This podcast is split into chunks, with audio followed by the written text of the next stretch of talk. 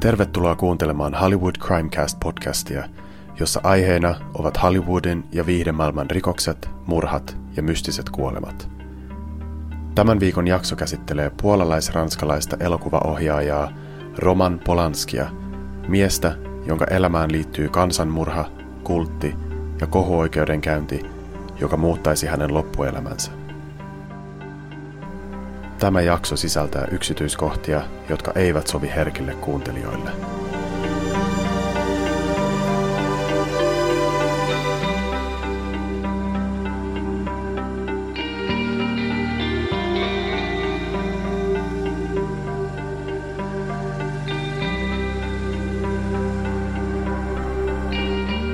Raimund Roman Thierry Polanski syntyi Pariisissa 18. elokuuta 1933 monikulttuuriseen perheeseen. Hänen isänsä Moses oli Puolan juutalainen ja äiti Bella Venäjällä syntynyt katolilainen, mutta taustaltaan puoliksi juutalainen, jolla oli edellisestä avioliitosta tytär Anet. Perhe oli aikaisemmin asunut Krakovassa, Puolassa ja muuttivat sinne takaisin vuonna 1937. Kaupungin noin 250 000 asukkaasta lähes 56 000 oli juutalaisia, siis noin joka viides krakovalaisista. Euroopassa kasvavan antisemitismin ja Saksassa valtaan nousseen Hitlerin vuoksi Polanskien ja muiden juutalaisten elämä tulisi pian muuttumaan drastisesti, sillä syyskuussa 1939, vain kaksi vuotta Polanskien paluun jälkeen, Saksa hyökkäisi Puolaan ja toinen maailmansota alkaisi. Saksan valloitettua Puolan useat juutalaiset pakenivat tai saivat häädön Saksasta ja maaseudulta Krakovaan, ja marraskuussa 1939 oli juutalaisten luku Krakovassa noussut noin 70 000. Saksassa vallinneet Nürnbergin lait, joilla rajoitettiin ei-arjalaisten henkilöiden oikeuksia ja sallivat muun muassa juutalaisten syrjinnän, koskivat nyt myös puolalaisia ja näin myös Polanskien perhettä. Esimerkiksi avioliitot juutalaisten ja ei-juutalaisten välillä olivat tiukasti kiellettyjä, ja seksuaalinen kanssakäyminen näiden ryhmien välisten henkilöiden kesken oli rankaistava teko. Tämä oli lain mukaan rodun häpäisy. Nürnbergin lakien astuttua voimaan joutuivat Polanskit ja kaupungin muut juutalaiset muuttamaan gettoihin – joissa juutalaiset asuivat ahtaissa ja epäinhimillisissä oloissa. Tämä miljöö ja kokemus tulisi olemaan keskiössä Roman Polanskin menestyselokuvassa kymmenien vuosien jälkeen, mutta tätä ei pieni Roman voinut edes aavistaa. Kuusivuotias Roman ehti käydä koulua vain muutaman viikon ennen kuin juutalaiset lapset poistettiin kaikista kouluista – Kuusivuotias Roman joutui myös pian todistamaan juutalaisten siirtämistä keskitysleireihin, ja hän on myöhemmin kuvaillut traumaattisia muistojaan seuraavanlaisesti. Olin juuri vierailut isoäitini luona, kun sain esimakua tulevasta. Ensin en ymmärtänyt, mitä tapahtui. Ihmiset vain hajaantuivat eri suuntiin. Sitten ymmärsin, miksi katu oli tyhjentynyt niin nopeasti – saksalaiset sotilaat ohjasivat joukon naisia kävelemään sitä pitkin. Sen sijaan, että olisin juossut pakoon kuin kaikki muut, seisoin ja katsoin tilannetta. Yksi vanhemmista naisista joukon perällä ei pysynyt perässä. Saksalainen sotilas pukki häntä takaisin jonoon, mutta hän kaatui nelinkontin. Yhtäkkiä sotilaan kädessä oli pistooli. Kuulin kovaäänisen laukauksen ja veri virtasi naisen selästä. Juoksin suoraan sisään lähimpään rakennukseen, piilouduin haisevaan rakoon joidenkin rappusten alle, enkä tullut ulos tunteihin. Roman Polanskin lapsuus muuttui vielä traumaattisemmaksi natsien vangitessa hänen vanhempansa. Isä Moses siirrettiin keskitysleirille Mauthauseniin, nykyisen Itävallan alueelle, ja äiti Bella ja sisko Anet pahamaineiseen Auschwitziin, 50 kilometrin päähän Krakovasta. Roman näki, miten sotilaat marssittivat hänen isänsä kuljetettavaksi Mauthauseniin pitkässä jonossa. Roman yritti päästä lähelle isänsä kysyäkseen, mitä tapahtui, ja onnistui pääsemään muutaman metrin päähän. Moses näki poikansa, mutta pelätessään sotilaiden huomaavan tämän, hän kuiskasi pojalleen puoleksi. häivy. Roman ei koskaan enää nähnyt äitiään, sillä natsit murhasivat hänet Auschwitzissa pian hänen saapumisensa jälkeen. Polanski onnistui pakenemaan Krakovan getosta vuonna 1943 ja selviytyi katolilaisten puolalaisten avulla, mukaan lukien naisen, joka oli luvannut Romanin isälle huolehtivansa pojasta. Roman Polanski kävi kirkossa, oppi katolilaisia rukouksia ulkoa ja käyttäytyi ulkopuolisten silmissä hyvin katolilaisesti piilottaakseen juutalaisuutensa. Tämä kuitenkin epäonnistui ainakin kerran paikallisen papin vieraillessa perheessä, jossa Roman asui, ja tämän esittäessä Romanille kysymyksiä katekismuksesta. Roman ei pystynyt vastaamaan oikein kaikkiin papin esittämiin kysymyksiin, minkä johdosta pappi sanoi, sinä et ole yksi meistä. Rangaistus juutalaisten auttamisesta ja piilottamisesta Saksan valloittamassa Puolassa oli kuolema. Perhe ja Roman kuitenkin selvisivät. Roman jatkoi pakoilua Puolan maaseudulla. Sodan päätyttyä 1945 90 prosenttia koko Puolan juutalaisväestöstä, eli noin kolme miljoonaa, oli murhattu. Kuin ihmeen kaupalla Romanin isä ja sisko olivat kuitenkin selvinneet hengissä, ja isä Moses ja Roman muuttivat takaisin Krakovaan. Roman Polanski oli lapsesta lähtien ollut erittäin kiinnostunut elokuvista ja aloitti vuonna 1954 opiskelut Lodzin valtiollisessa elokuvakoulussa. Opiskeluvuosinaan Polanski sekä näytteli että ohjasi elokuvia, ja hänen ohjaamansa lyhyt elokuvat saivat osakseen ylistystä. Roman Polanski valmistui Lodzin valtiollisesta elokuvakoulusta vuonna 1959. 1960-luvulla Polanski ohjasi useita elokuvia Puolassa – ja ansaitsi ensimmäisen Oscar-ehdokkuutensa ohjattuaan Veitsi vedässä elokuvan vuonna 1962. Roman ohjasi elokuvia puolaksi, englanniksi ja ranskaksi ja myös muutti Ranskaan. Ranskassa asuessaan hän kuitenkin huomasi, että ranskalaiset eivät ottaneet ulkomaalaista ohjaajaa avosylin vastaan, minkä vuoksi hän keskittyi ohjaamaan elokuvia englanniksi. Polanskin valinta keskittyä englanninkielisiin elokuviin tulisi tuomaan hänet suuren yleisön tietoisuuteen, mutta vaikuttaisi myös hänen rakkauselämäänsä. Vuonna 1967 ilmestyi Polanskin ohjaama Vampyyrin tappajat, Anteeksi, hampaanne ovat niskassani niminen kauhukomedia-elokuva, jossa Polanski myös esittää yhtä pääosista. Elokuvassa näytteli myös kuvankaunis amerikkalainen näyttelijätär Sharon Tate.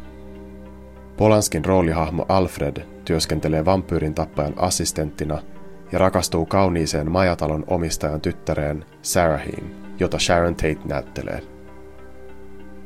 Kuten arvata saattaa, pari alkoi viettää aikaa yhdessä myös kuvauksien ulkopuolella ja lopulta rakastuivat toisiinsa. Suhde eteni nopeasti ja he avioituivat Lontoossa 20. tammikuuta 1968, vain vuosi ensitapaamisensa jälkeen. Roman Polanski alkoi herättää kiinnostusta myös Yhdysvalloissa ja hänen elokuvadebyyttinsä Hollywoodissa Rosemaryn painejainen vuodelta 1968 oli kansainvälinen jättimenestys ja on tänä päivänä yksi elokuvahistorian kulttielokuvista. Elokuva ansaitsi Oscar-ehdokkuuksia ja voitti parhaan naissivuosan Oscarin. Vuoden 1968 loppupuolella Sharon oli raskaana ja pari odotti ensimmäistä lastaan. Rosemaryn painajaisen myötä Polanskille tarjottiin runsaasti töitä Hollywoodissa ja pari vuokrasi luksustalon Benedict Canyonista Los Angelesista alkuvuodesta 1969. Talon entiset omistajat olivat heidän ystävänsä muusikko ja tuottaja Terry Melcher sekä näyttelijä ja malli Candice Bergen, joiden luona Polanski ja Tate olivat vierailleet ja rakastuneet taloon. Muutettuaan Benedict Canyoniin alkoivat Roman ja Sharon rakentamaan yhteistä elämää Yhdysvalloissa, valmistautumaan perheen lisäykseen sekä viihdyttämään useita julkisvieraita uudessa luksustalossaan. Toisin sanoen, kaikki vaikutti täydelliseltä ja elämä hymyili pariskunnalle. Pariskunnan onni ei kuitenkaan tulisi kestämään kauaa, ja heidän kohtalonsa tulisi järkyttämään Hollywoodia ja koko maailmaa.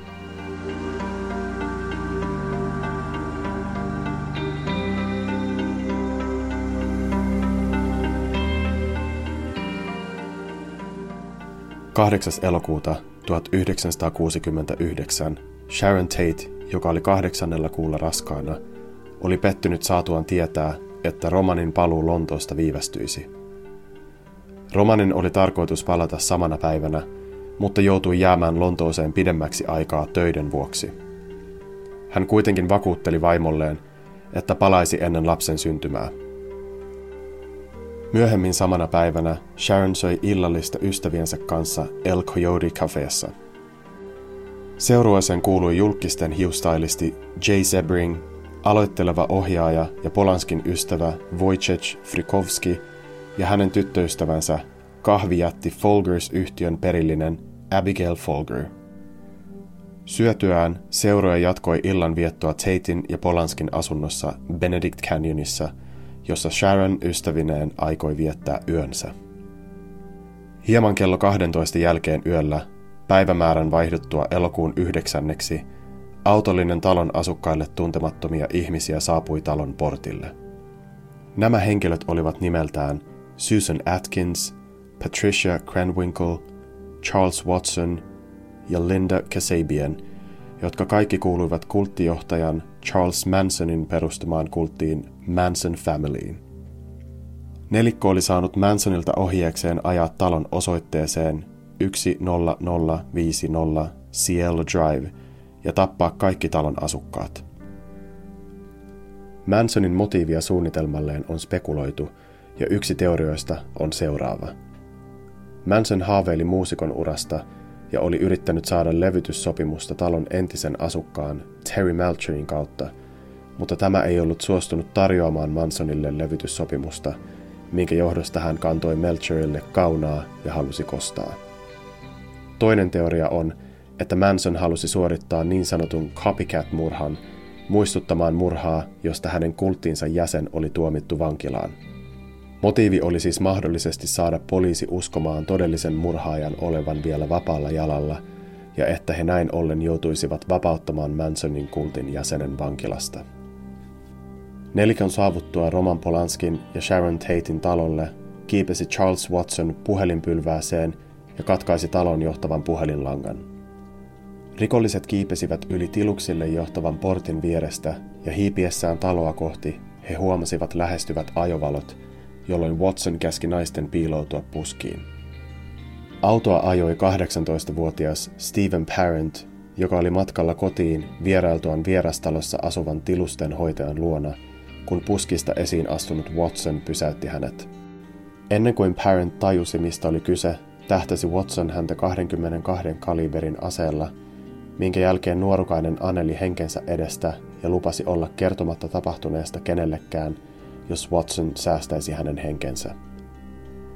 Watson otti esiin veitsen taskustaan, hyökkäsi Stephen Parentia kohti, joka oli nostanut kätensä puolustusasentoon, ja viilsi häntä niin syvälle kämmeneen, että se katkoi jänteitä ja pojan kädessä olleen kellon rannekkeen.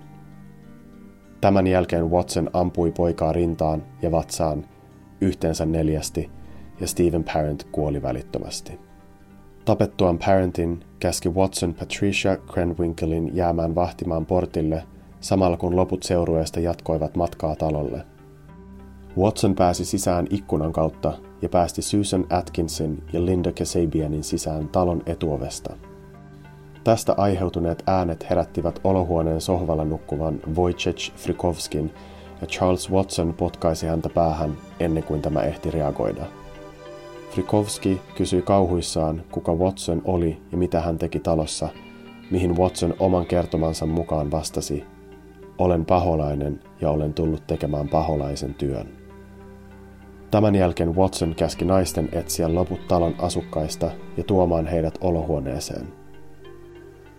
Kun naiset olivat löytäneet Sharon Tatein, Jay Zebringin ja Abigail Folgerin ja pakottaneet heidät kävelemään olohuoneeseen, köytti Watson Tatein ja Sebringin kiinni toisiinsa kauloistaan ja kiinnitti köyden toisen pään kattoon. Myöhemmin kuulusteluissa ilmeni, että Sebring yritti vastustaa raskaana olevan ystävänsä rajua kohtelua, jonka jälkeen Watson ampui Sebringin, joka kuoli välittömästi. Ammuttuaan Sebringin, Watson tarttui Abigail Folgeriin ja talutti tämän takaisin makuuhuoneeseen laukulleen, josta Folger otti esiin 70 dollaria ja antoi ne Watsonille, joka otti rahat ja puukotti Abigail Folgeria seitsemän kertaa. Samaan aikaan olohuoneessa Frykowski, jonka kädet oli sidottu pyyhkeellä, onnistui vapauttamaan kätensä ja kamppailla Susan Atkinsin kanssa, joka puukotti Frykowskia jalkoihin. Frykowski onnistui pakenemaan ulkoovelle, joka johti kuistille. Kuistille ehdittyään oli Watson ehtinyt juosta hänet kiinni ja löi häntä päähän aseella. Tämän jälkeen hän puukotti Frykowskia useasti ja ampui häntä kahdesti. Samaan aikaan sisällä talossa Abigail Folger onnistui myös pakenemaan ja juoksi ulos uimaaltaalle Patricia Cranwinkle perässään. Folger ehti nurmikolle asti, kun Cranwinkle sai hänet kiinni, puukotti häntä ja kaatoi hänet maahan. Watson tuli Cranwinklein avuksi ja yhdessä he puukottivat Abigail Folgeria 28 kertaa.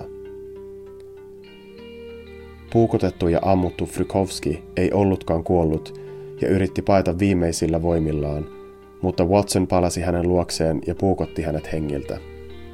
Kaiken kaikkiaan Watson puukotti Frykowskia 51 kertaa ja löi häntä aseella päähän 13 kertaa niin kovaa, että ase hajosi. Sisällä talossa viimeisillään raskaana oleva Sharon Tate oli ainoa uhreista, joka oli vielä hengissä ja rukoili syntymättömän lapsensa puolesta ja pyysi, että hän saisi elää lapsen syntymiseen asti ja tarjosi itseään panttivangiksi, ajatellen tämän pelastavan hänet ja lapsen.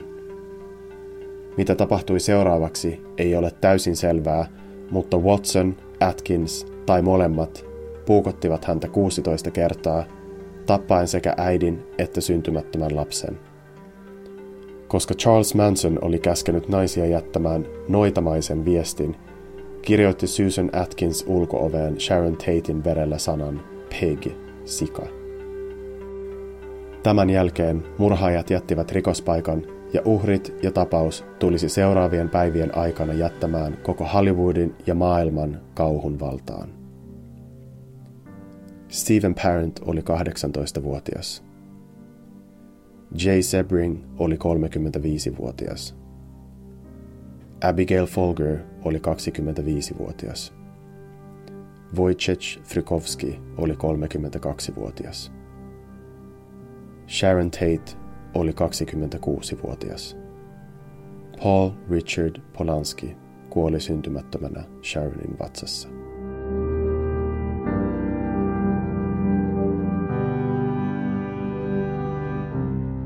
Roman Polanski sai kuulla vaimonsa ja ystäviensä murhasta seuraavana päivänä ja hän palasi Los Angelesiin.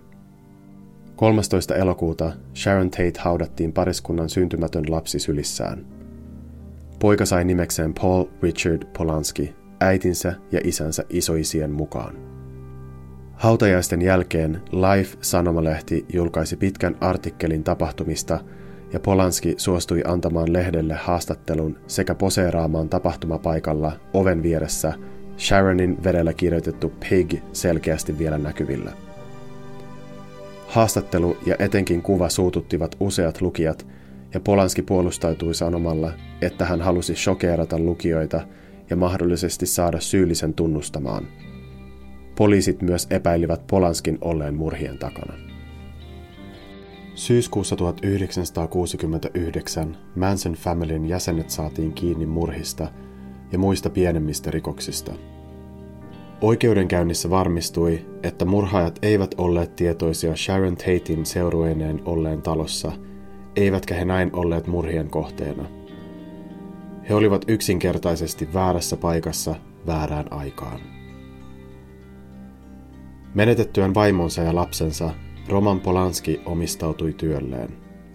1974 Polanski ohjasi yhden uransa suosituimmista ja arvostetuimmista elokuvista nimeltä Chinatown, jossa rooleissa nähtiin muun muassa Jack Nicholson ja Faye Dunaway. Elokuva ansaitsi hurjat 11 Oscar-ehdokkuutta, voittaen parhaan miessivuosan Oscarin, ja tämä nosti Roman Polanskin jälleen parrasvaloihin. Muutama vuosi myöhemmin hän nousisi kertaalleen parrasvaloihin, mutta täysin eri syistä ja joutuisi maksamaan kalliin hinnan, vapautensa. Roman Polanski oli näyttelemisen ja ohjaamisen ohella aloittanut valokuvaamisen ja työskenteli vuonna 1977 Ranskan Voguille ja hän etsi nuoria malleja Los Angelesissa. Yksi Polanskin löytämistä malleista oli 13-vuotias näyttelijän ja laulajan urasta haaveileva Samantha Gamer, ja Polanski oli saanut tämän äidiltä luvan pitää yksityisen valokuvaussession. Äiti myös halusi olla mukana tyttärensä kuvauksissa, mutta Polanski kieltäytyi. Ensimmäisen session jälkeen Gamer tunsi olonsa epämukavaksi, sillä Polanski oli pyytänyt 13-vuotiaista Gameria poseeraamaan yläosattomissa. Tämän jälkeen tyttö ei ollut halukas osallistumaan uusiin valokuvauksiin, mutta suostui kuitenkin tapaamaan Polanskin uusia valokuvia varten. Vuosia myöhemmin Polanski kuvaili Voguein valokuvausprojektiaan seuraavasti. Se oli mielenkiintoinen projekti, sillä minä pidän sen ikäisistä tytöistä, ja jostain syystä sen ikäiset tytöt pitävät minusta. 10. maaliskuuta 1977 Roman Polanski ajoi Samantha Gamerin kanssa Polanskin ystävän ja kuuluisan näyttelijän Jack Nicholsonin kotiin kuvauksia varten. Nicholson itse oli laskettelumatkalla Coloradossa, mutta hänen näyttelijämalli tyttöystävänsä Angelica Houston oli jäänyt Los Angelesin parin yhteiseen kotiin. Hän ei kuitenkaan ollut kotona Polanskin ja Gamerin saapuessa talolle. He aloittivat pian kuvien ottamisen ja Gamer kertoi vuosia myöhemmin 60 Minutes Australia-ohjelmassa, kun hän halusi mennä porealtaaseen, tiesin olevani vaikeuksissa. Mitä tahansa hänen mielessään liikkui, se ei ollut hyvää. 43-vuotias Polanski oli jo automatkalla udellut 13-vuotiaalta gamerilta tämän seksielämästä, kuinka monesti tämä oli harrastanut seksiä ja oliko hänellä poikaystävää. Tunnelma kuvauksissa alkoi muuttua epäsopivaksi 13-vuotiaalle tytölle, varsinkin Polanskin pyytäessä tätä riisuutumaan yläosattomiin ja menemään porealtaaseen. Tämän lisäksi Polanski tarjosi alaikäiselle tytölle champagnea ja myös unilääke metakvalunia, joka tuohon aikaan oli suosittu seksi- ja bilehuume sen aiheuttaman euforisten tunteiden ja rentoutumisen takia. Metakvalonia on myös useasti käytetty niin sanottuna date rape-huumeena, esimerkiksi sujauttamalla sitä uhrin juomaan tämän huomaamatta ja uhrin menetettyä hallintansa tai pahimmassa tapauksessa tajuntansa hänet raiskataan. Tarjottuaan Samanthalle champagnea ja unilääkettä, Polanski päätti siirtää kuvaukset pimeään makuuhuoneeseen, jossa hän pyysi gameria käymään makuulle sänkyyn. Tyttö tunsi olonsa epämukavaksi ja oli myös peloissaan ja sanoi, ei, ei, en halua mennä tuonne. En halua tehdä tätä. Ei. Mutta teki kuten Polanski halusi, koska ei tiennyt mitä hänelle kävisi, jos hän yrittäisi vastustaa enemmän. Hän kertoi myöhemmin haastattelussa ajatelleensa, että pääsisi kotiin kaiken ollessa ohi. Tämän jälkeen 43-vuotias Roman Polanski alkoi kosketella 13-vuotiaasta Samantha Gameria ja tytön vastusteluista huolimatta Polanski pakotti tytön harrastamaan seksiä hänen kanssaan useassa eri muodossa. Polanski lopetti vasta, kun Jack Nicholsonin tyttöystävä Angelica Houston tuli kotiin ja koputti makuuhuoneen oveen. Myöhemmin Polanski vei tytön kotiin ja pyysi autossa, ettei Samantha kertoisi tapahtuneesta äidilleen. Samana yönä Samantha Gamer kuitenkin paljasti äidilleen, mitä kuvauksissa oli tapahtunut – minkä jälkeen tämä soitti poliisille ja teki Roman Polanskista rikosilmoituksen alaikäisen tyttärensä raiskauksesta. Roman Polanski sai syytteen viidestä eri rikoksesta, muun muassa raiskauksesta huumeiden avulla. Oikeudenkäynnissä Polanski väitti, että hän ja Gamer harrastivat seksiä yhteisymmärryksessä ja kielsi tarjonneensa tytölle unilääkettä. Samantha Gamerin asianajaja neuvoi tyttöä ja hänen perhettään aloittamaan syyten neuvottelut, menettely, jossa on periaatteena, että tunnustus lieventää rangaistusta, jos syyttäjä ja syytetty pääsevät yhteisymmärrykseen tuomiosta. Polanski suostui neuvotteluihin, minkä jälkeen kaikki viisi alkuperäistä syytettä kumottiin ja Polanski tuomittiin alaikäiseen sekaantumisesta. Osa syyteneuvotteluissa tehdystä sopimuksesta oli myös 90 päivän psykiatrinen arviointi, jonka Polanskin täytyi suorittaa vankilassa. Hänet kuitenkin vapautettiin jo 42 päivän jälkeen ja arviossa häntä suositeltiin vapautettavaksi ehdonalaiseen vankeuteen. Tämä ei kuitenkaan miellyttänyt Polanskin oikeudenkäynnin tuomaria, joka harkitsi tuomion muuttamista jopa 50 vuoden vankeuteen ja maastakarkotukseen. Tästä kuultuaan Roman Polanski osti itselleen lentolipun Lontooseen ensimmäinen helmikuuta 1978 ja jatkoi matkaansa sieltä syntymämaahansa Ranskaan. Syy Polanskin Ranskaan pakenemiseen oli se, että Ranskalla ei ole sopimusta Yhdysvaltojen kanssa rikollisten luovuttamisesta Ranskasta Yhdysvaltoihin, jos kyseessä oli Ranskan kansalainen, mikä Polanski myös oli. Luovuttamisen pelosta johtuen Polanski ei ole uskaltanut vierailla maissa, joilla on luovutussopimus Yhdysvaltojen kanssa. Polanski koki tulleensa väärin kohdelluksi ja sanoi vuonna 1979 antamassaan haastattelussa If I had killed somebody, it wouldn't have had so much appeal to the press, you see. But, fucking, you see, and the young girls. Judges want to fuck young girls. Juries want to fuck young girls. Everyone wants to fuck young girls. Pakonsa jälkeen Polanski jatkoi elokuvien ohjaamista ja tuottamista ja vuonna 2002 valmistunut pianistielokuva käsitteli juutalaisten elämää toisen maailmansodan aikaisessa Krakovassa, kaupungissa, jossa Polanski asui lapsena ja itse todisti holokaustin. Elokuva tuotti maailmanlaajuisesti 120 miljoonaa dollaria ja ansaitsi Polanskille hänen ensimmäisen parhaan ohjaajan Oscarin. Vuonna 2009, 30 vuotta hänen pakonsa jälkeen, Roman Polanski pidätettiin Sveitsissä Yhdysvaltojen virkamiesten kuultua Polanskin aikovan osallistua Zurich Film Festivaaleihin, jossa hänelle oli tarkoitus myöntää Lifetime Achievement Award. Polanski istui kotiarestissa Sveitsissä yli puolen vuoden ajan Yhdysvaltojen ja Sveitsin viranomaisten neuvotellessa hänen palauttamisestaan Yhdysvaltoihin. Pidätys herätti suurta huomiota mediassa ympäri maailmaa ja myös Hollywoodissa.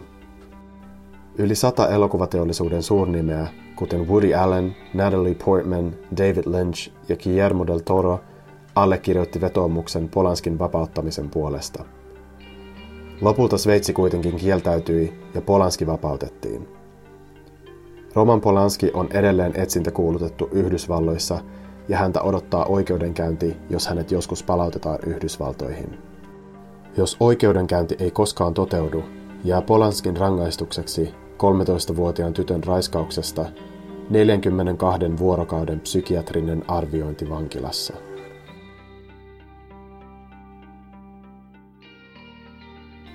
Idean tähän jaksoon sain siitä, kun näin videon ranskalaisen näyttelijän Adele Hanelin marssivan ulos ranskalaisesta elokuvakaalasta Polanskin voitettua parhaan ohjaajan palkinnon ja halusin selvittää miksi. Tämän videon voit löytää Hollywood Crimecastin Instagramista, eli kannattaa mennä sinne katsomaan, jos haluaa nähdä tämän reaktion. Roman Polanski jakaa mielipiteitä sekä niin sanottujen tavallisten ihmisten ja julkisten kesken – Moni haluaa nähdä Polanskin palautettavan Yhdysvaltoihin ja saavan rikostaan vastaavan tuomion. Moni toisaalta kokee, että tapauksesta on kulunut niin kauan, tarkalleen 43 vuotta, ja että tämän vuoksi asia pitäisi unohtaa ja syytteet hylätä. Tämä sai mut ajattelemaan seuraavaa. Täytyykö erottaa mies ja taide? Onko oikein katsoa hänen elokuviaan ja sitä kautta tukea häntä taloudellisesti tietäen, mitä hän on tehnyt ja että hän pakeni seuraamuksia. Olen itse nähnyt pianistielokuvan ja pidin siitä todella paljon, mutta nyt kun tiedän kaikki nämä yksityiskohdat, en välttämättä haluaisi tukea häntä ja hänen uransa. Mulle henkilökohtaisesti tämä tapaus tuottaa harmaita hiuksia sen takia, että toisaalta tunnen tosi suurta myötätuntoa Roman Polanskia kohtaan, ottaen huomioon hänen lapsuutensa traumat ja että hänen vaimonsa ja syntymätön lapsensa murhattiin tosi kylmäverisesti. Toisaalta sillä ei ole mitään tekemistä sen kanssa, että hän on tehnyt rikoksen ja sen takia hänen kuuluisi siitä myös kärsiä rangaistus. Suosittelen katsomaan Samantha Gamerin 60 Minutes Australia-haastattelun YouTubessa. Myös paljon materiaalia Sharon Tatein murhasta löytyy YouTubesta ja muualtakin netistä, sekä yksi tosi mielenkiintoinen dokumentti Roman Polanskista nimeltä Roman Polanski Wanted and Desired, joka niin ikään löytyy YouTubesta nimellä Roman Polanski Documentary. Viimeinen vinkki on materiaali oikeudenkäynnistä, esimerkiksi kun Samantha Gameria kuulustellaan illan tapahtumista, mutta se käy todella yksityiskohtaiseksi, eli ei kannata lukea, jos kokee teeman ahdistavaksi. Tämä materiaali löytyy The Smoking Gun nettisivulta. Tämä oli Hollywood Crimecast. Kiitos kun kuuntelit. Muistathan, että tilaamalla Hollywood Crimecastin joko iTunesissa tai Acastissa saat uuden jakson automaattisesti kuunneltavaksi puhelimeesi. Seuraa Hollywood Crimecastia myös Instagramissa nimellä Hollywood Crimecast. Sieltä löydät lisämateriaalia, esimerkiksi kuvia henkilöistä ja tapahtumapaikoista.